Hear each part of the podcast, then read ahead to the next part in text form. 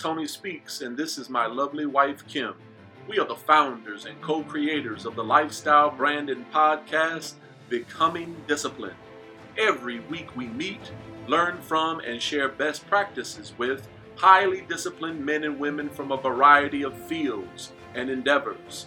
Follow us on our journey. Jay Fit is a retired United States Marine and has been a fitness competitor for over 20 years. He is an IFBB professional athlete and also holds two natural professional cards. He has served over 22 years in the Corps, and during his time in the Marine Corps, he excelled in fitness and started his bodybuilding career. But most of all, today, for this interview, Jay Fit is becoming disciplined.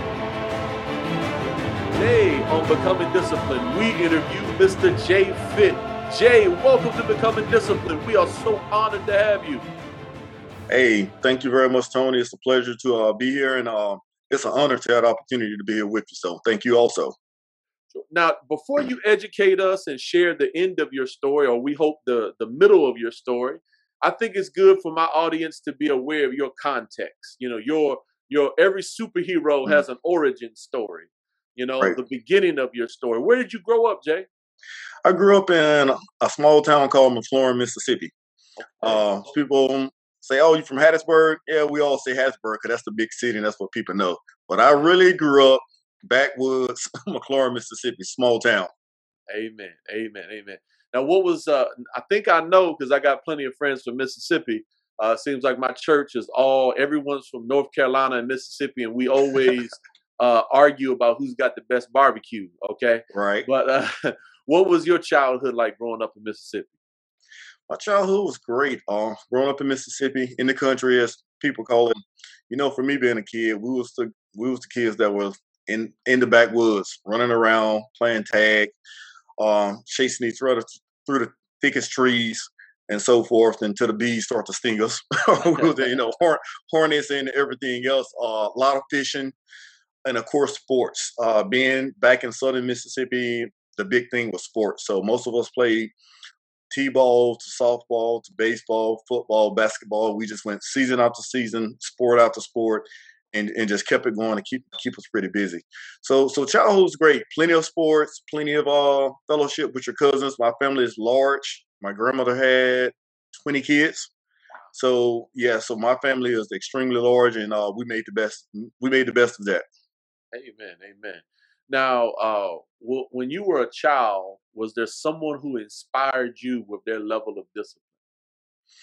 Mm, level of discipline. Uh, I really didn't have anybody in my family, let's say, within disciplines such as fitness, but the military. I had a few my dad serve um, in the National Guard, through my uncles, and they was, you know, working every day on base. So they had the uniform every day and they was very disciplined, you know, about getting up, going to work on time, uh, you know, and coming back home still doing their fatherly duties and, and so forth.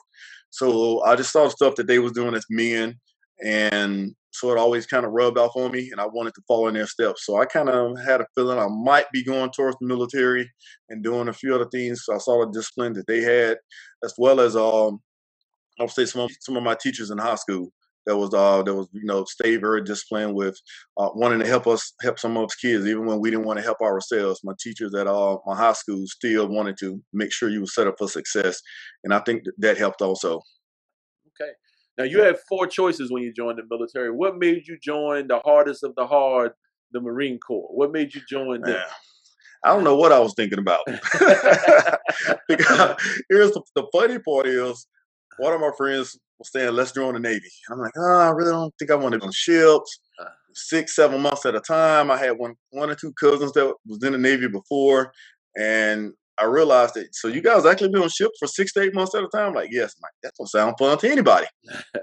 and then um one of my other buddies was saying, let's join the Army. So I'm like, okay, everybody's in the National Guard, Army here in Mississippi. There's not too many Marines in Mississippi. Matter of fact, I don't think I knew any, maybe one or two. So not that many Marines down here, tons of Army.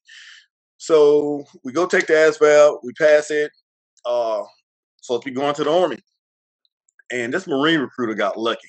So I, before I signed the paperwork with the Army, he called me about two days later after taking the test.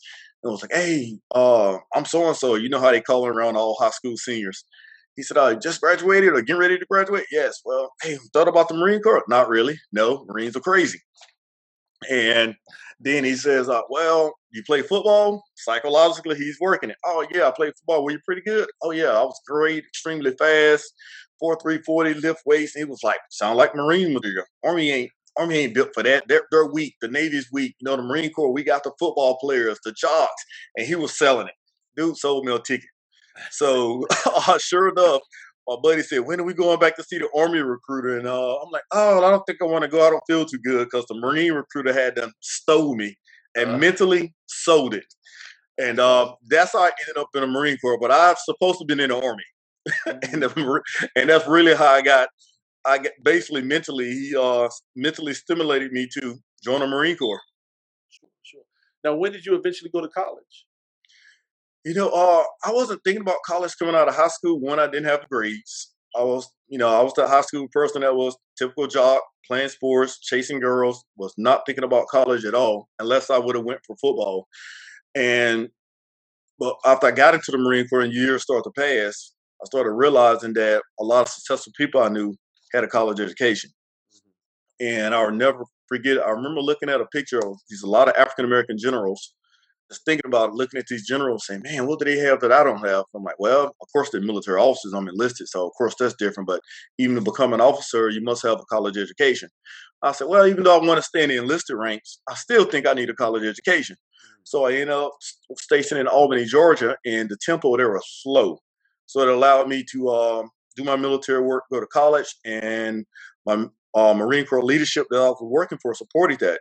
So I ended up going to college, being this guy that barely graduated high school, failed a grade, had a kid in high school, never thought about college, never thought about being successful, buckled down, became disciplined, and started focusing on school. And within that two and within that two years of going to Hans Community College, I graduated with a 3.7, got inducted into the uh, two-year honor college, Phi Theta Kappa, and um, got my degree in criminal justice. And after that, I was hooked, and I realized, well, I guess I am smart enough to go to college. I guess I can do this as long as I'm, I'll be disciplined and stay focused. I can do this, and that kind of really got me stimulated towards. I want to learn more. I think I'll go ahead and go for a bachelor's degree now.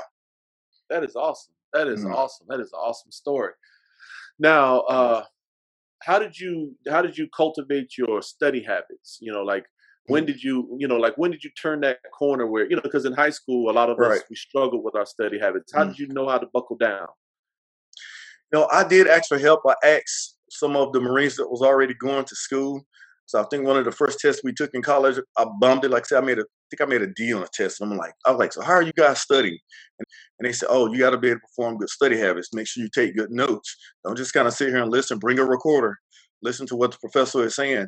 So um, once I started recording some of the um, class sessions, taking extremely good notes, and then developing you know better better study habits. You know, we're talking about the uh, we're talking about the uh, the, the amendments in this class. All right, let's let's break them down. You know, and in, in the next class is you know if we're talking about uh po- police reform or we're talking about anything dealing with criminal justice. You know, breaks down, write my notes up on each topic, and then just start to um then just start to learn it one by one. Because I have to, for me, develop definitely specific study habits so I can pick it up. Because I don't consider myself like my wife, the nine pound brain. So uh, once you figure out what works for you, which is what I had to figure out what works for me, um, I started acing most of my tests. I didn't have too, too many struggles. So I'm structured now to where if I got to study something, I kind of will go back and make me a timeline, put everything in order, and then I'll make sure it's very structured. And that's kind of how I operate now. I live a very structured life, but it works for me, and I treated my tests and everything the same way. in my study habits made it structured, and it and it worked. So I, and I tell people all the time, you have to work with me because I'm a very structured person, but but it works for me. Now, what made you gravitate toward Alpha Phi Alpha? And I can tell you this: I'm only jealous of you. I'm not jealous of your physique, okay? but I'm jealous of your. I'm, jealous of your frat, okay? I'm jealous right. of your frat. 'cause All right. I, I studied Dr. King a lot. So, but Right. but what made you what what made you gravitate toward Alpha Phi Alpha? Oh man, that's a that's a definite uh, that's a strong question. So it's actually kind of like the military, um, a little bit as well. I was looked into a few organizations. You know, I love all the fraternities. They all do they all do great things for the community and have a lot of um, uh, powerful, inspirational men out there. But when I started narrowing it down for me and what fits my personality, it came between uh, uh, Kappa Alpha Psi and um, Alpha Phi Alpha Fraternity Incorporated, and um, it was it was a tough decision. I, I, looked at both, and then since one of my cousins in the army who was a captain, and one of my cousins who in the navy is an alpha, I reached out to both of them. I said, "Yeah, thinking about I would like to join a college fraternity, you know, just to get um to do more into the community for one." Also, to be in that brotherhood of a lot of uh, highly educated African American males who help each other, um, you know, grow become more successful, work in the community, and build mentorship in the schools and so forth. And my cousin said, you know, go ahead and study more into uh, Kappa Alpha Psi, study more into Alpha Phi Alpha. At the time, I was studying a little bit more into, uh, actually, not even a, most of the time, most of my studies was into Kappa Alpha Psi, who guys who I was just normally hanging around. I knew a little bit about Alpha, but I didn't know their impact until I really started looking into um, their history. And I've always kind of been a political person. I've always been into a big community service person. I've always, you know, went to the churches and fed the homeless. If I had two nickels and you needed one, you got it. So when I started looking at all the fraternities and I started looking at all Alpha Phi Fraternity Incorporated, and I saw, you know, like I said, Martin Luther King Jr., uh, W.B. Du Bois, you know, Thurgood, Thurgood Marshall.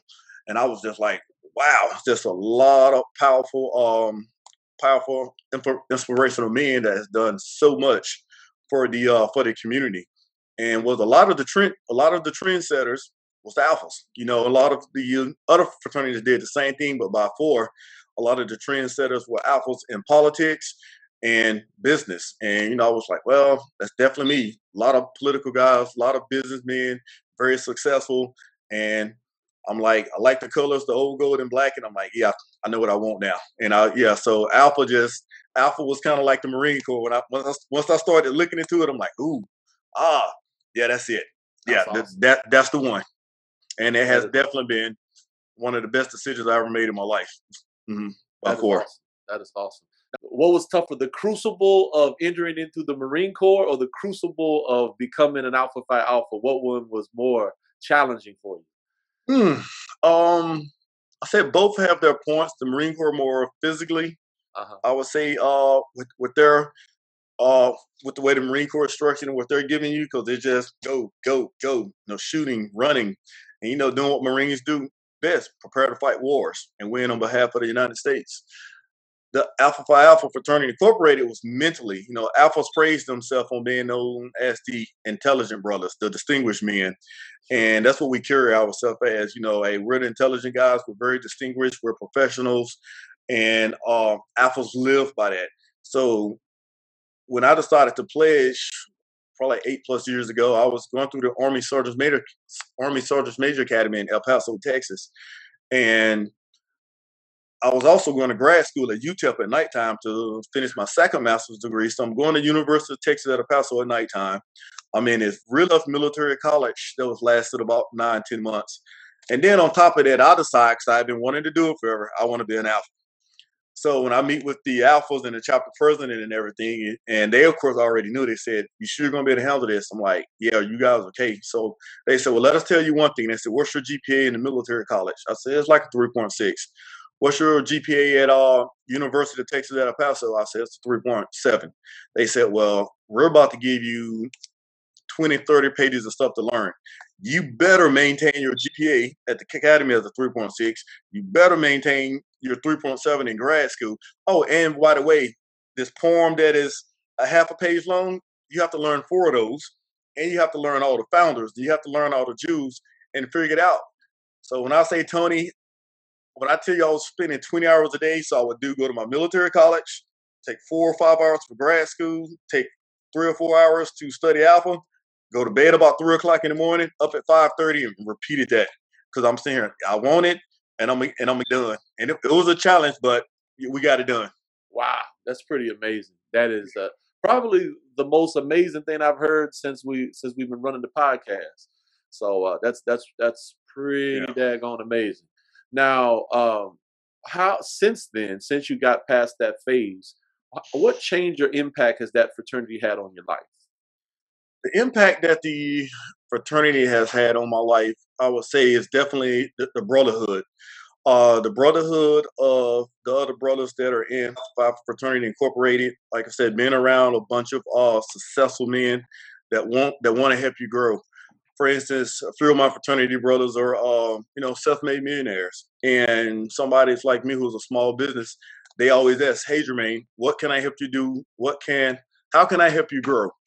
you know, and uh, then they're not looking to get nothing out of it. How can I help you grow your business? You know, do you need to borrow an office and um, do you need to borrow a section in my office? Um, can my secretary or my people help help you out? And it's just amazing to have that type of support. Also, um, impact is the things that we, we do for the community. My chapter in Fredericksburg, Omicron Alpha Lambda, you know, we give out several scholarships throughout the year. And even though we raise most of the money for it, if we fall short in any type of area when we go feed the homeless, the brothers in the chapter will just will throw in five, six, eight hundred dollars a piece. I mean, it's amazing to see all of these men willing to take money out their own household to make sure that we're feeding the homeless. You know, to make sure that we're taking care of Toys for Tots for uh for kids and just being in that environment and being around it is just it's absolutely amazing. So the impact has been uh, mentally st- stimulating. Um, my wife loves being around the brothers because, like I said, we don't. I can honestly say, I don't have anybody in my circle. How you, you know, we all hear all the time on the social media, TV. Somebody's hating on this. Somebody's hating on that. People don't like me. I honestly tell people all the time, I don't have that mentality in my circle of friends amongst the Alpha brothers. We don't have nobody that's jealous of each other. I've never had nobody in eight plus years to try to stab me in the back it has it, i need to knock on wood but it, it's, it's been pretty amazing so that impact um that impact has been uh very powerful and so for my 13 year old son i'm already like where do you play in college? Alpha phi alpha dad I, I know dad i already know. That's awesome. That is awesome. That is awesome. Now uh, i told you that was the only reason that's that's the main thing i'm jealous of you for. Now uh, when did you know that you were going to stay in the marine corps for 20 plus years? You know, I knew after the first, I would say two to three years. For some reason, the military came easy to me. Um, some reason, I think the man upstairs put in my head that um, for some reason, I think God gave me the knowledge to know what I was good at. Like I said earlier, I was never the smartest guy in school. I wasn't a straight A student. Didn't pick up all the algebra and calculus, but I was always good at. For some reason, when I talk, people always listen. and I was always kind of good at mentoring and leadership. So for some reason, I knew that at like 19, 20. I just kind of had that feeling. I knew it. So when I joined the Marine Corps and I was always in shape, I could run the three miles fast, I can work out, I stayed in shape. It seemed like some of the bosses kind of naturally gravitate, gravitated towards me as that young Marine to go to to get things done. So when I figured out what they wanted and I knew how to do it, I'm like, oh, I know how to do this now. I know how to play this military game. And I remember talking to some of the older Marines. Who was that guy in office? They were like, oh, that's the first sergeant. That's the sergeant major. And I remember asking them at 21, well, I want their job. They got a big office. They're in charge. And that's where I want to be at as a 21 year old. And they started teaching me all of those things to get there. So when it came up time to reenlist, I was um I sat there and I debated on it for a little bit. A lot of my friends like, I'm not doing this Marine Corps thing. I hate it. And even though we're young and we kind of talk the same talk, I don't like this military thing. Nah, I actually liked it. so so instead of getting out, I'm like, yep, let me sign let me sign another contract. And about the time I finished the second contract, I knew I was in because you know promotions was coming and and the, the military for his um just doing everything, staying in shape. It just it easily came to me. So it was like, what's the use of me getting out? when some people have a hard time with the military, but for me it was just like naturally my for some reason my my mentality and physically naturally fit the Marine Corps. So so it made it pretty easy. That's very cool. Mm-hmm. Now in the in the Marine Corps, what was your toughest overseas assignment? Um probably the my first assignment being away from Hattiesburg, Mississippi, going to Japan. And you know, I don't think the assignment was tough, but it was still just trying to get used to the first time a small town country boy that's living overseas and you stand over there for a whole year without family, and you're just lonely. And you know, Christmas hit, and Thanksgiving come, and you just like, boom, you think, oh man, all my friends back at home with their families for Thanksgiving, with Christmas, and I'm sitting here working at a mess hall, mopping floors, and uh, mopping floors, serving everybody, everybody food, working 18 hour days because you only know they give you some of those those crappy duties that right, we get right. as young military members, whether it's toilets or working in the uh, chow hall facilities, which I was on for like 30 days, and that's, that's some rough hours. You're working probably four in the morning till eight, nine o'clock at nighttime. And when you're doing that during the holiday season, I was just like, man, this, this, those some days so I was kind of like, this kind of sucks. Did I do I want to do this for 20 years? yeah. So, uh, so I think my first tour to Japan as a person that had been in the military for two and a half years, like I was in for two and a half years, and it was out of nowhere. I'm stationed in California, loving life, uh, have a nice Puerto Rican girlfriend. I'm living, I'm happy as I can be. And it's like orders, go to Japan. I'm like, no, am I home? And, yeah, so that kind of threw a wrench in everything. So that was by four, probably my toughest assignment. Okay. Yeah. Now, what was your sweetest assignment that makes you smile? Now, oh, excuse me. Before we go that question, were you were you in Oki or where were you at? In yeah, I was in Okinawa. Okay, mm-hmm. Okinawa okay. up at Camp Foster. Mm-hmm, awesome, sure was. Awesome. Now, at least it was a beautiful environment. I heard it's pretty beautiful. Yeah, that was pretty nice, and I was on a nice base, so that helped as well. Cool, cool, cool. Yeah, now, what yes. your sweetest assignment in the Marine Corps? Oh, the sweetest assignment was, I would say, I applied for diplomatic um, security, which we call in the Marine Corps Marine Security Guard duty, embassy duties, what everybody calls it. Sweet job.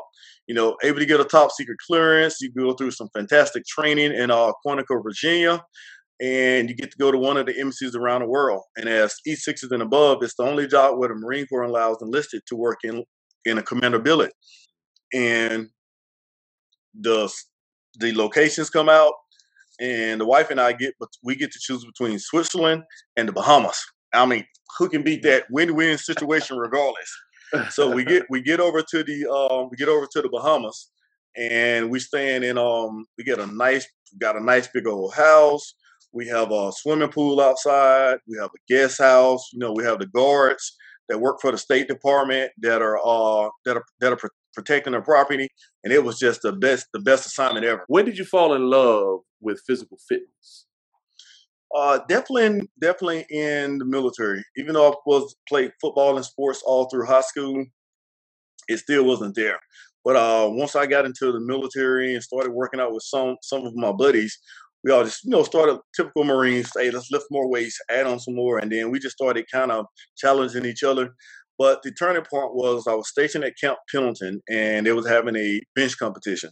And by that time, you know, young 21 year old, I was, you know, 21, 22, uh, fairly strong and probably benching 275, 280. And I'm thinking, uh, I should go lifting the bench competition because at that time, too, I'm probably only weighing 170 pounds. But benching 275, probably close to 300. Wasn't sure, but I knew I was strong. And I go lift lifting my first uh, bench competition. Didn't know didn't know what weight to kind of start with. I was just kind of doing it for fun, but I want to say I finished third. And when I finished third, and these other people had been doing it forever, and that finished one two. And the only reason I finished third, because even my third lift at a bench competition, you know they how they give you three lifts.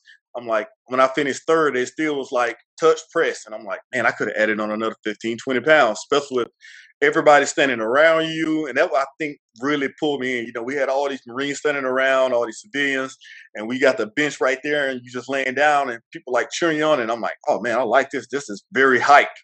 And when I finished third, I'm like, okay, so about two weeks later during the summer, the Marine base Camp Pendleton have a bench competition about every two weeks. I went to the next one. I'm like, all right, let me throw an extra three pounds. I finished second. Then next thing I know, I'm benching 315 and I'm benching 320. I'm pushing 330, 340, and I'm like, okay, let's get after that. I was hooked. The adrenaline rush of everybody else. Right. And so when I kept doing that, one of my other friends, who's a he's won the Natural Olympia twice. He's a retired uh, Master Sergeant Ricardo. Um, he lives in uh, Northern Virginia as well. He uh, hey man, we're doing a bodybuilding show on base. Why don't you do it? Man, I'm 170 pounds and you were a monster on one. He said, oh, just do it anyway, have fun. And I'm like, I don't want to do it. So he was like, well, I help you out. So I decided to try this bodybuilding show. You know, did it, got super skinny, but was shredded. Did the show, had a blast. And um, I get back to work on Monday. You know, all the guys are like, "Oh, great show, great show," and all the girls are like, "Ooh, I saw you at the show. Whoa, whoa, whoa, whoa!" And I'm like, and I'm not, I'm the young, I'm the young Marine. Like, really? So really, then being a guy too like, okay then. So then I first realized like, oh, women like muscles. like, bing, bing, bing. so, so uh, another thing to be like, yeah, I think I'm gonna stay into this fitness thing. and that really, and people hear that and they start laughing all the time. Like, really, I'm like, yeah. So then the first time it's like, oh, women like to see it. I'm in. That's too funny. That is too funny. Now, I like we like to time travel on this show. All right, so we're gonna do some time travel. What career advice do you have for that young Marine who he, he has just graduated boot camp? What if you could whisper in his ear? What would you tell that young Marine?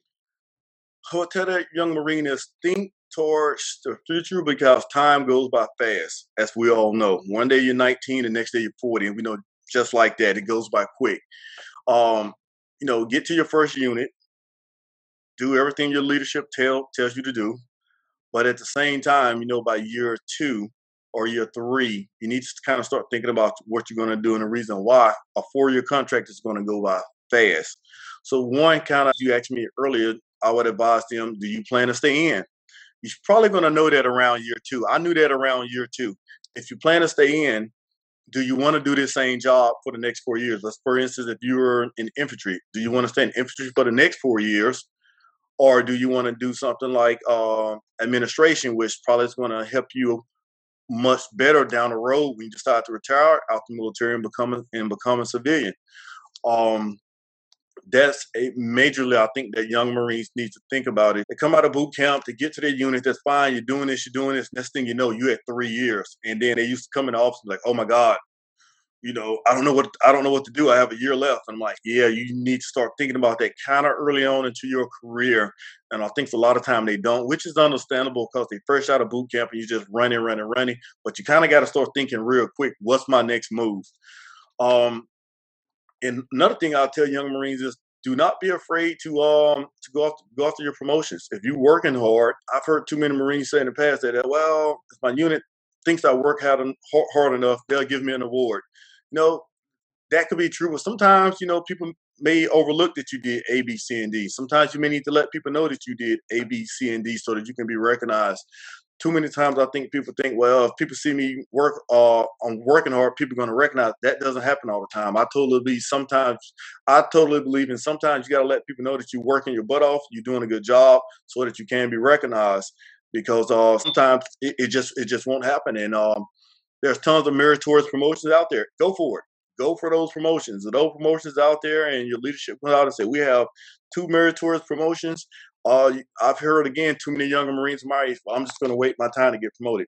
Why wait three years to be an E4 when you could be an E4 in two years? And then when that person picks up E5 at at four years, you uh E5 at four years, you're already a year or two ahead of them. And that was kind of my philosophy, and it helps me to help help me to move pretty quick. But young Marines in that sense of like enjoy the Marine Corps, but Start thinking about what you're going to do in the future and go after your promotions. Don't just say, I'll just wait till I get promoted. I just said that that's, that's not a smart move. Go for it. Awesome, awesome, awesome. Now, uh, many, you know, matter of fact, even for this program, I was thinking while you were talking, uh, we've had, I have maybe five or six uh, veterans that mm. uh, have done 20 years that I've interviewed. Right. And a lot of them are really busted up where they have you know they're on disability and and they still work out but it's it's a, it's really limited uh, uh-huh. do you have any advice for service members who are still in because you seem to you know you're still competing mm-hmm. um, you know do you have any advice for them to try to avoid some of those maladies and some of those issues uh, i would tell them is just don't we get we get so wrapped around the mission which again i understand because that's our job in the military that I think we forget to take care of ourselves, and especially um, I would definitely say a lot of a lot of Marines, probably in the other branches as well. But I, you know, I really can only speak on behalf of the Marine Corps. But I'm sure the other branches go through the same thing, especially for the people that start climb, climbing the ranks and they, you know, make it to the top of the mountain. They so focused on got to take care of the Marines, got to take care of my airmen, my sailors, my co my Coast Guard pers- my Coast Guard personnel and, and so forth that they um forget to take care of themselves. And then now that it's been 20 years, you know, you done ran and you done did all these 20 mile hikes, you done jumped all these airplanes. And when you should have went to the doctor, you said, I'm good because I don't want to look sore in front of my soldiers. I don't want to look hurt in front of my Marines. So you just suck it up, even though you know you have a bad back, bad knees, and so forth. You're just doing it without taking care of yourself, which is one of the worst mistakes that any service member can do. So I try to tell all service members out there, regardless of any branch they're in, like you have to make time to take care of yourself. Because when you retire, I always tell them, guess what? You're going to be replaced the same day. so the same day you leave, you're going to be replaced. And too many people, unfortunately, have that ego of, I'm this high ranking person, I'm special. You are special as long as you're on active duty. That's right. Once you retire, nobody's calling you. That's right. you know, you you are going to be replaced. You know, just like now, I have a great paying job with the Department of State, but I know once I leave, I'm going to be replaced the next day. So I'm smart enough to take care take care of myself as well. And I've always, you know, I always tell veterans veterans that you're going to be replaced as soon as you retire. Do not get to the point that you don't take care of yourself. You're so focused on the mission that you don't take care of yourself and think that you're so valuable because when you get out, you're going to walk into this like, where all my friends go? They still on active duty. You, right. You're a civilian now. You're by yourself. So take care of yourself. Take care of yourself. Go get your knees looked at. Go get your back looked at. If you need a colonoscopy, go get that taken care of. But take care of yourself, and um, and, and you'll be fine. And definitely use the VA. The VA is there for all of us that got several deployments. Should use the VA and deserve everything that the, that the VA is offering. But um, but a lot of my colleagues, I mean, that question you asked is exactly what it is. They get the, I'm senior. I don't want to look bad in front of everybody, and they just push, push, push until they're until they break, until they break themselves. Yeah, That's which good. is just not not a good practice. That's good. That's good. That's good. That's good. Now that's good information. Now, what book outside the Bible do you recommend that has helped you the most on your life journey? I've always been into stuff too that deal with like intelligence and why some people so smart, some not. So you know, I read a book called The IQ Factor. Can't remember who was by, but it was called The IQ Factor. Matter of fact, I was on one of my combat deployments in Afghanistan. One of the best books I ever read, and it talked about you know Albert Einstein and how some people are just genetically gifted, mm. and um, other people you have to basically use what you have to get to where you want to go. And I found that book to be pretty amazing and it helped me out because, like I said, I was, again, I wasn't a straight A student. I wasn't the smartest, but I've had a pretty, very successful life. And it was kind of interesting reading that book many years ago that was saying, yeah, you may not be this uh, super IT person, you may not be this PhD in cybersecurity, but where, but your genetic IQ is may be in, it might be in leadership, it may be in, um, maybe in public speaking. So you have to figure out, you know, where you fall within an IQ factor. Are you the nine pound brain person? And if you're not, you know, you have to figure out where you fall and use your smarts to get to where you want to go, which is exactly the recipe I follow for success. Because my wife, for instance, she is the Albert Einstein. She has a master's degree in mathematics, and she has a second master's degree in information technology. Wow. Just she's extremely smart. I mean, we talk and it's over my head, and I just tell her to stop talking because I don't understand. I don't understand what, what she does. She works for the federal government too. She works for the Navy, but I see some of her work on her laptop, and it's like whew, way over my head.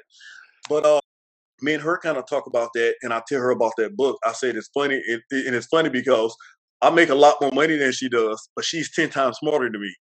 Right, so it right, always, right, so it's always funny to be like, you know, you you're like a she's uh, basically equivalent to like a GS14. Uh, works for the Navy as a scientist and all of this, but she's like, you still make like three times what I make. I like, babe, I ain't no as smart as you. I just use my IQ, what I learned in that book called the IQ Factor, to kind of to help me keep going forward to basically use what I got. That was definitely one of the best books I ever read because most people think that, well, because I'm not smart enough to be a doctor or a lawyer or a nurse practitioner or some nuclear scientist, I can't make a lot of money and be successful. Yes, you can. Right. Yes, you can. If you use your if you use your God given talents and figure out what's your path, what's your talent, is what I tell a lot of people. What is your talent? And thank God again that I figured out my talent was public speaking, leadership, and so forth. And I followed that. I'm like, you still can be that three, four hundred thousand dollar person a year or self-made millionaire. So that that book just kind of helped. So when I read that book, it kept it kind of helped me solidify things that I was already thinking. Which helped me to continue to follow my path forward with wanting to start in a business, wanting to be a project manager, and so forth. Things I thought I probably wouldn't be able to do because I didn't know if I was smart enough. Mm-hmm. That's good stuff. We're gonna put that. Uh, we're gonna put that book in the show notes. We're gonna put that book in the show notes, and I'm gonna check it out myself. I thought I read almost all the personal development books, but uh, that's one I haven't heard yet. So I'm, I'm, I, mm-hmm. I look forward to it. I look forward to it. Yeah. Now, I've seen a lot of people, and I have been guilty of this myself. Uh-huh. Uh, they they go to the gym and they leave the gym and they ain't even sweat. Okay, right? they go to the gym and and they don't really even exert themselves. What is it about you? Do you think you know that allows you to push past the pain? What is it about you that makes you go for that additional three or four reps when most people, you know, that they, you know, when most people right. would, would quit? What is it about you? It was it was it your Mississippi upbringing, the military? What was it about you, your psychology, where mm. you can go past that point where other people like, hey, this hurts too much, I'm gonna quit. Oh man, Tony, you, you nailed it. Because to all of my clients that I train, you know, the re- first thing they say is, "Man, we hired you because when the pain start, I'm going to quit." and I always ask my clients that, I'm like, "Why did you hire me?" And I've had numerous clients that say, "I know what to, I know how to work out. I know what to do. I've looked great before." So I always ask them to make sure they're not wasting. Why did you hire me? Because when the pain starts, as you just asked, I'm going to quit. I'm not pushing past it they do ask the same thing you ask. So, do you push past the pain? I say, yeah, I've been training myself for years, and I can I push myself to where I'm I'm about to fall off the bench, or I'm doing squats. When I get done, I'm about to pass out. Like you do that to yourself. I'm like, yes, yes, I can. Um, I've always kind of worked out, worked out like that and been able to push it, but there's a story behind that one too. Around 20, when I did the shows early on in the Marine Corps, the one show, due to bench competition, has always been into it. So I, when I started going to college in the Marine Corps, I had to cut back on working out a little bit because I was, you know, going to school at night, trying to get my education done, and so forth. So one of my old Marines said, "Hey, First Sergeant, let's do a show together." And I'm like, "I really don't want to do a show. I haven't competed in a long time. I'm in school." He kept, "Come on, do a show with me." So I decided to do the show with him. So I'm stationed in um, Norfolk, Virginia at the time with the Marine anti-terrorism teams. Uh, me and the wife living in Hampton, you know, first know, on up in the ranks. And uh, then I'm like, all right, and one of my young Marines again, I'm like, I'll do it. Unfortunately, the show was going in February, and like most people, I want to eat during Thanksgiving and Christmas. Right. So during Thanksgiving, I ate. My family came up for Christmas. You know, I had some ribs, still had my chicken, my gumbo. Mom them came up, so I had all my good Southern food. But I was still hitting the gym every day, still working out, but it's true what they say. You can't out work out a bad eating a bad eating. I tell people that all the time. I can eat what I want long as I work out. No, you can't, because I tried it. And so I'm still about two hours of cardio a day hitting weights. I had a nice little six pack. But to be a competitor on stage, if you're serious with it, you got to be pushing past the pain and so forth and so forth and so forth. And I think I think I was lifting, but I wasn't quite there. The question you asked me we do the show, and I think I finished fifth. Only top five people get awards. Just so happened, one of the guys on stage saw my, my tattoo and said, "Oh, you're an alpha." I'm like, "Yeah." He's like, "Hey, I'm a Kappa." I'm like, "Oh man." We started talking this and I'm like, "Yeah, I love the Kappas too." You're like, "Oh, Alphas this." So we're you know we're talking talking about the whole Greek fraternity things. So we finished talking. His girlfriend is backstage with us, and I started. We get done. I start talking to one of my Marines buddies. He's only about two feet behind me. So the funny thing is, Tony, you'll love this one. I heard him talking to his girlfriend, and his girlfriend, he asked his he asked his girlfriend, uh, "How did I look on stage?" And she just goes in. She said, "Oh, babe, you look awesome. You crushed those guys. It wasn't even close. Your abs, your back, ain't nobody on stage is close to you."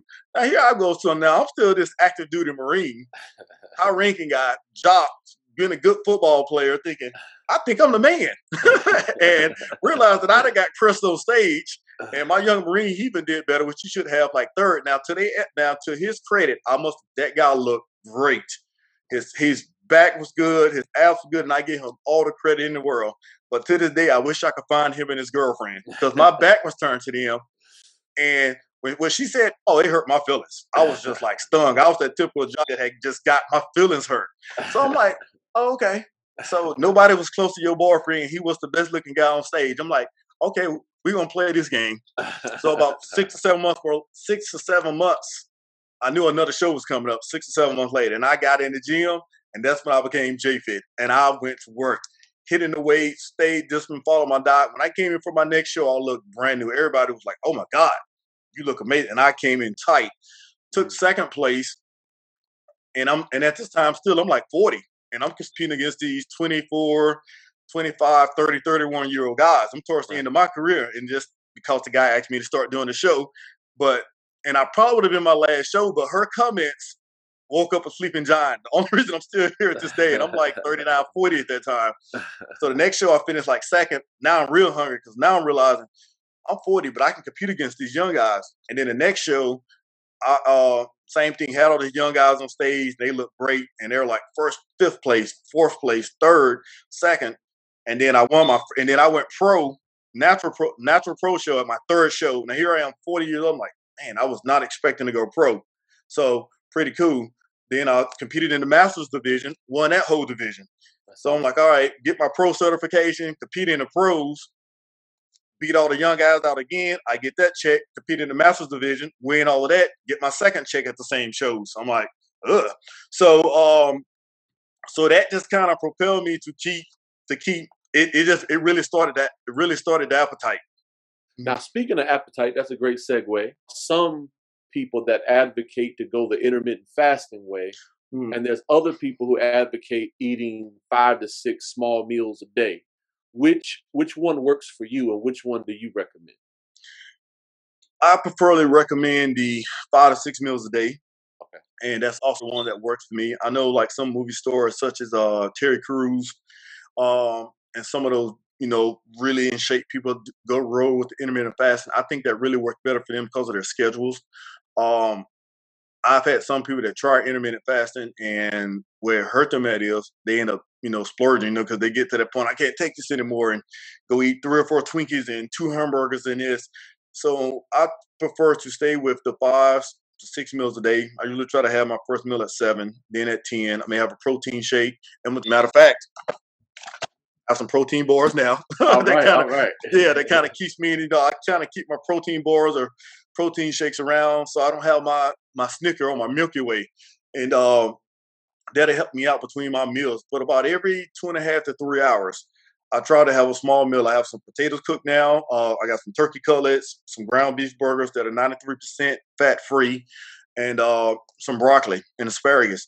And I just fix up my trays, five to six trays, in about every two to three hours. And I tell you, it worked like clockwork. Cut off that sugar, you cut off those bad carbs, and you use some nice lean protein, uh, complex complex carbs, some greens such as asparagus, green beans. Uh, the, the weight the weight will come off. So and I, so I prefer the five to six meals a day.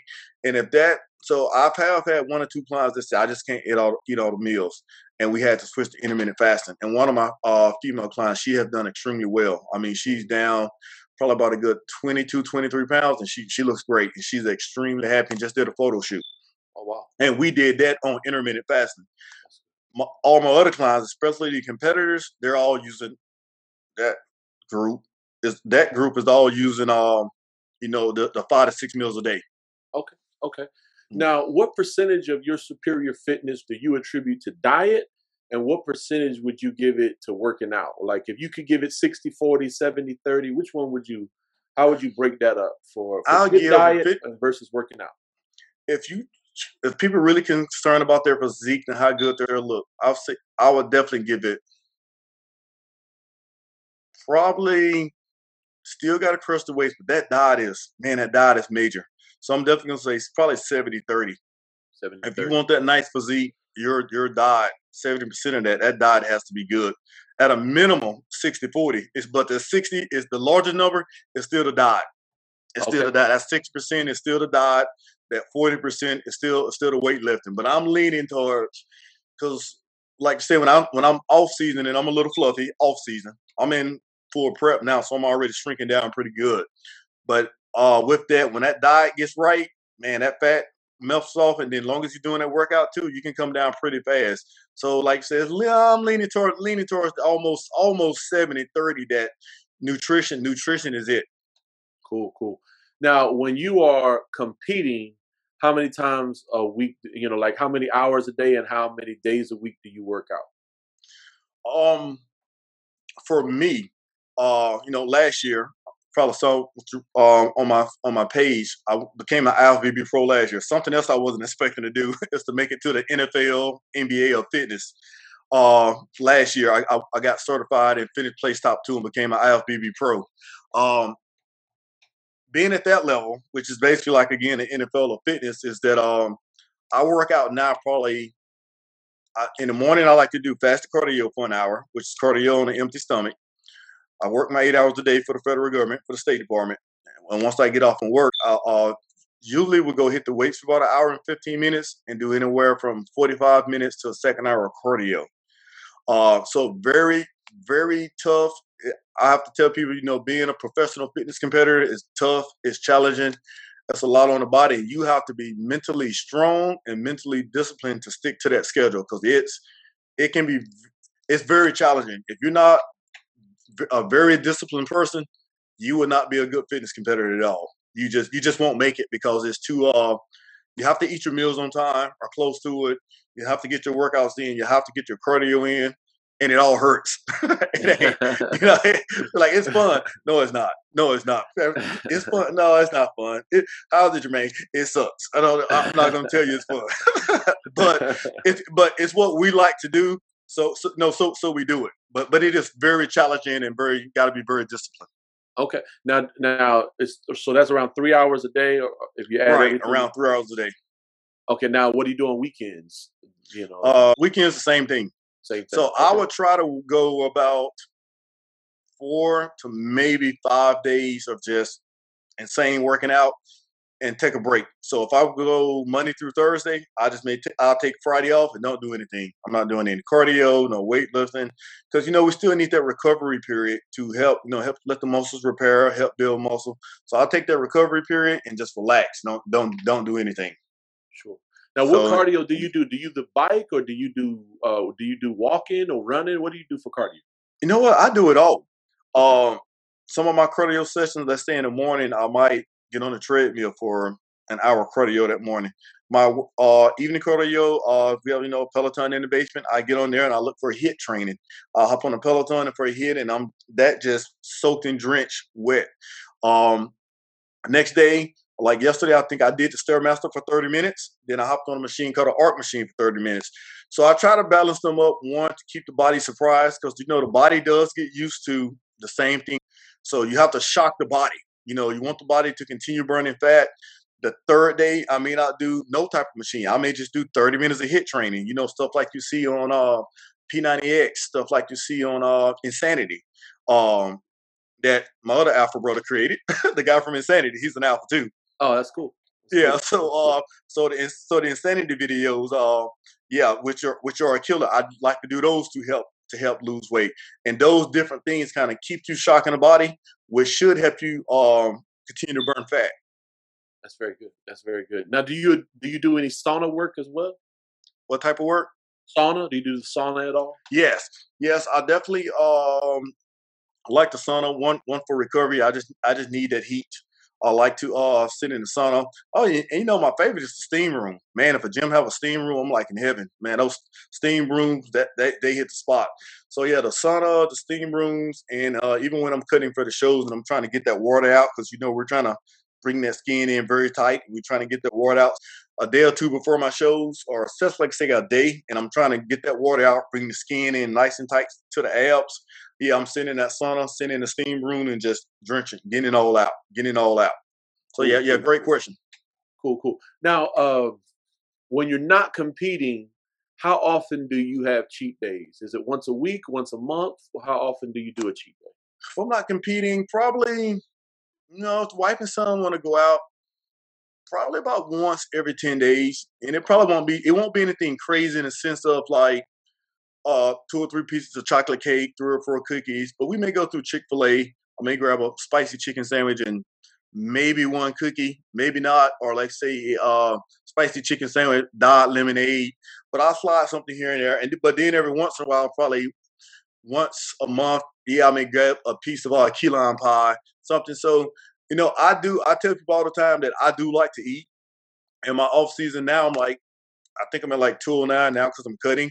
But I usually, I, I'm usually sitting at about 225 off season, sometimes 231, and I'm in 230s. I'm kind of fluffy in at that rate. But I have been there in the off season, and I'm having, and, and that's when I'm having too many goods, too many, too uh, a lot of the key lime pie, a lot of the cakes.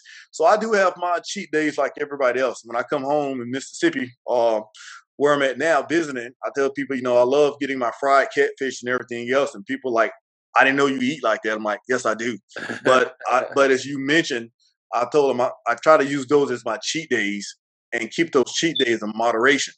Having a cheat day every five days is not good. I told him having a cheat day, you know, uh, every 10 days is not good. And if so, keep it kind of simplistic. Like I said, hey, go to Chick fil A and get something simple. Because make sure your cheat meal every 10 days is not a bacon cheeseburger with extra and a butt ton of fries.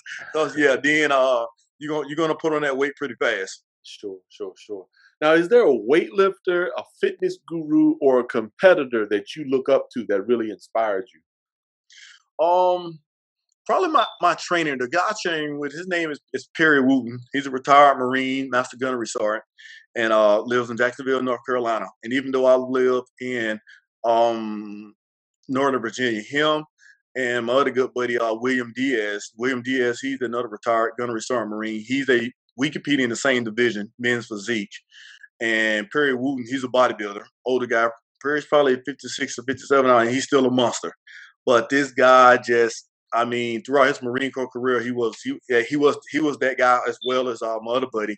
And just working out with those two guys and looking at what Perry helps us do, and and uh, it's just such inspiring to see somebody who in their mid 50s that's still, you know, benching 340, squatting four, 500 pounds, and just still another rep, another rep, another rep. And like, you 56, 57, right? Yes. Uh, do another rep, by the way.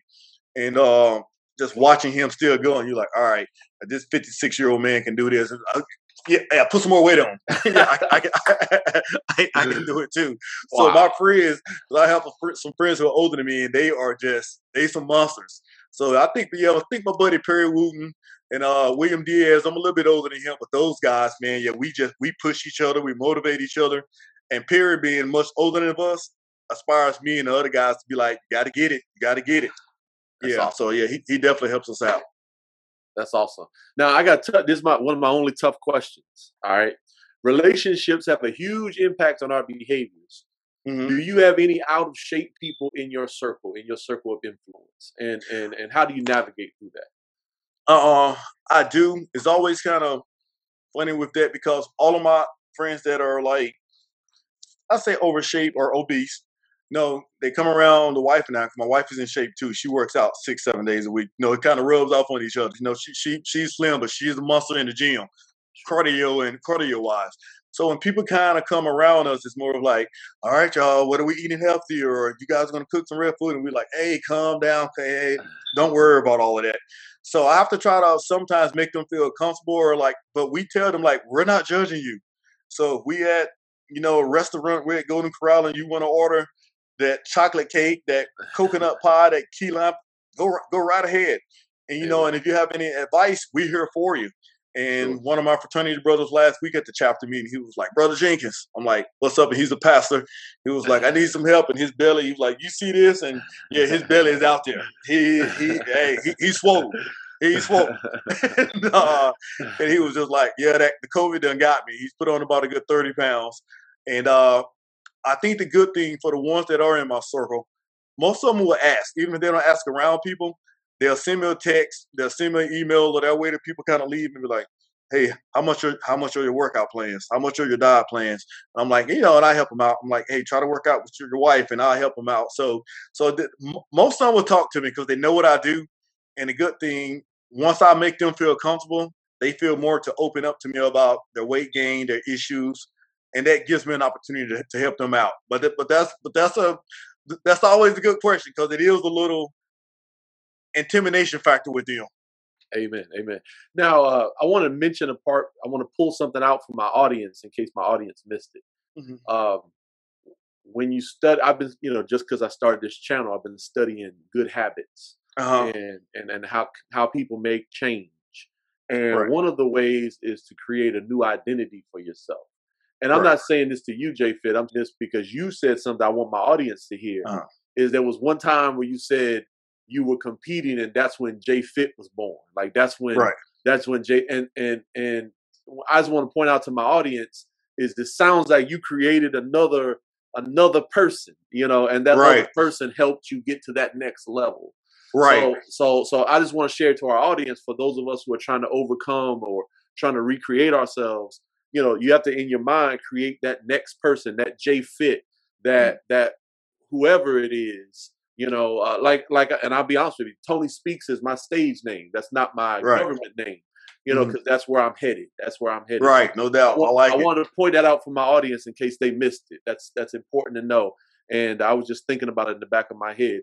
Now, at Becoming Discipline, we examine discipline or organization in the following areas spirituality, mental discipline, physical discipline, emotional intelligence, financial discipline, time management, and home and data organization. I think mm-hmm. I know one's the strongest point, but which of these do you consider your strongest point? I don't want to make any assumptions. And which of these do you think could use some work? And most people need me to say them again spirituality, mental discipline, physical discipline, emotional intelligence, financial discipline, time management, and home and data organization? Um, definitely for me, uh, as you stated, mentally and physically disciplined. Yeah, I got those down pretty good. Um, got those down pretty good. There was one more that I, that I like, and that are definitely definitely my strong points, as well as uh, I think you mentioned one about the house. Another strong point of mine is balancing out uh, everything dealing with JFit and the household. Strong point. The ones I probably would definitely need to work on. Mm, I think I still sometimes I still like to spend a little bit, as, as my wife tells me. If I see something nice, I may walk by the Gucci store and see a nice fifteen hundred dollar watch. Like, hey babe, I'm about to go buy this watch. I'll be back. She like, no, you're not.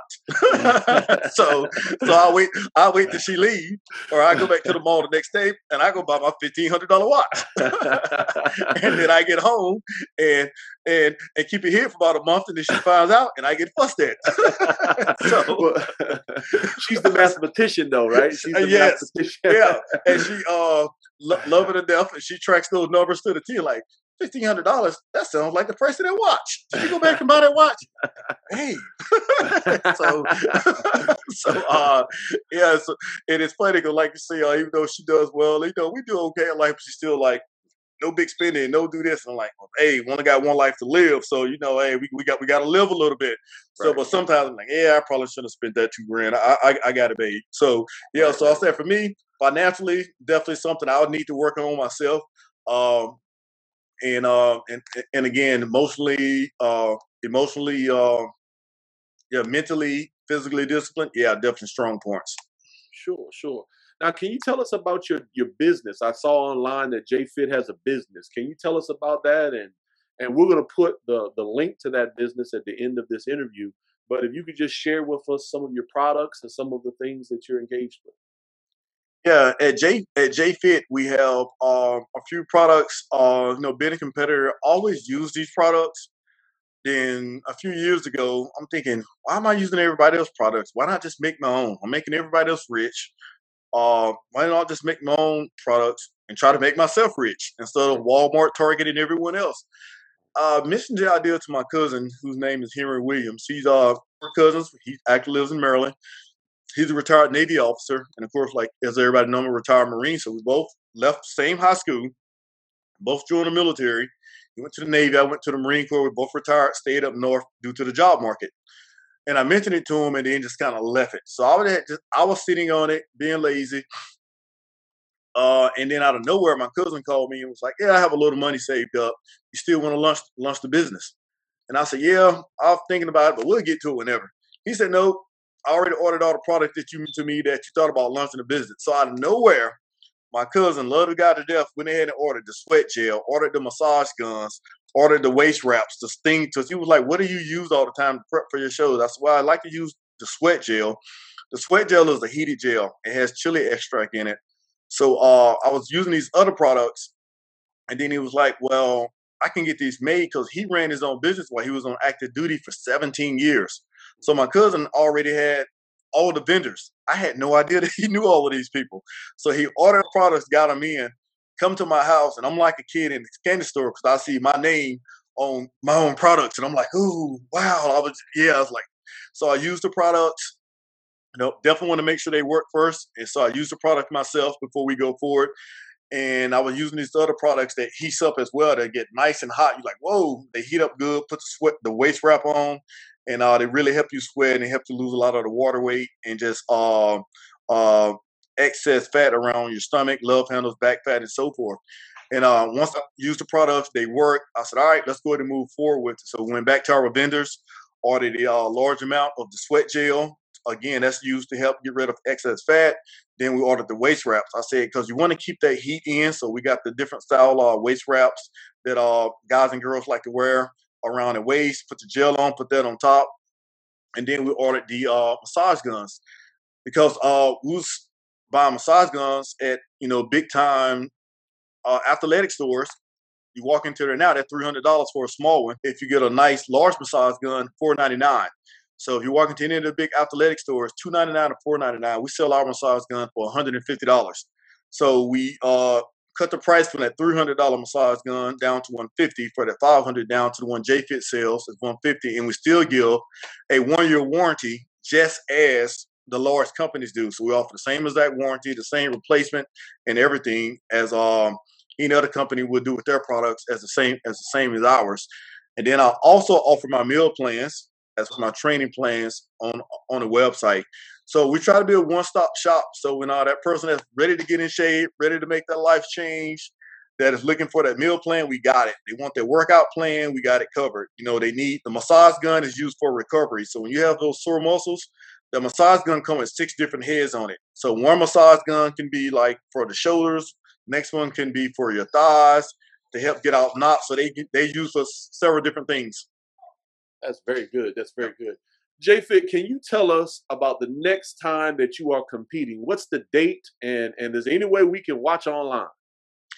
Yes, I will get that information to you. But my next show is going to be June fifth in uh, Denver, Colorado, the Mile High. Um, I'll be heading out there, and um, my next show after that is going to be June, July twenty second in Pittsburgh, Pennsylvania, IFBB Pro Masters. So again, that's June fifth in Denver, Denver, Colorado for my first show, and that's actually going to be my pro debut. So I'm pretty excited because, like again, because I mentioned earlier, I just you know made it to the NFL of fitness. So I'm pretty much like that rookie that just made it to the NFL, and this is my first game. So that's awesome. so so that that's Denver, Colorado. So I'm pretty excited about that. That's awesome. That is awesome. That is awesome. Now, uh, do they put that online or? Yeah, uh, lately due to COVID, they have been streaming the uh, streaming some of the shows. So I'm going to go onto the website, the MP, N, NPC site, and see if they have that link as well, and I get that over to you. That is awesome. That is awesome. Yes. Well, J Fit, we can't thank you enough for coming on. You didn't have to do this. We truly appreciate you, and I can personally say that uh, you have inspired me. You know, and, and I've, I've recently uh, I recently gave a message where I talked about the seven dimensions of wealth. Mm-hmm. And the one area of wealth I need to work on is fitness, fitness and health. Uh-huh. That's the only matter of fact. I, I, graded myself of different areas. I'm wealthy in certain areas. Right. I'm, I'm middle class in certain areas. Right. And then the only area where I'm poor is health. And I can do this more than any other interview. You have motivated me and uh, and and just just just thinking about you working out for three hours a day and then going to work, I got no excuse. I got no excuse not to hit my 50 minutes or 45 minutes a day. Amen. So I just want to thank you. You've been so motivating to me. I hope you motivate others who listen to this show. We appreciate you. You have the last word. Do you have any closing thoughts for our audience? Yeah, I would just like to say, first of all, thank you for having me on. It definitely has been an honor. Uh, it's been great talking to you. Uh, and just tell everybody out there uh, that want to get disciplined, get in shape, just start doing something. You know, just start with a half a mile walk. Um, start trying to eat better. If you eat bad five days a week, try to eat better two days a week, but just slowly try to get into it and take your time and just ease ease into it. And that's probably the best way to get disciplined and to start trying to get your physical health back. Uh, I don't advise just rushing into it because people tend to fall off, but just slowly ease into it and you'll be just fine. Please feel free to reach out to uh, reach out to me. Um, I know you're going to be providing my information, and the website is uh, jfit-fitness.com. That's jfit-fitness.com. Uh, reach out to me, and I'll be glad to, glad to support you. Thank you for having me. Well, that is awesome. We look forward to checking out your pro debut and uh, we look we look forward to checking out your website and we just thank you for inspiring us to get fit. Hey thanks very much brother. If you enjoyed JFit as much as we did please check out his website and products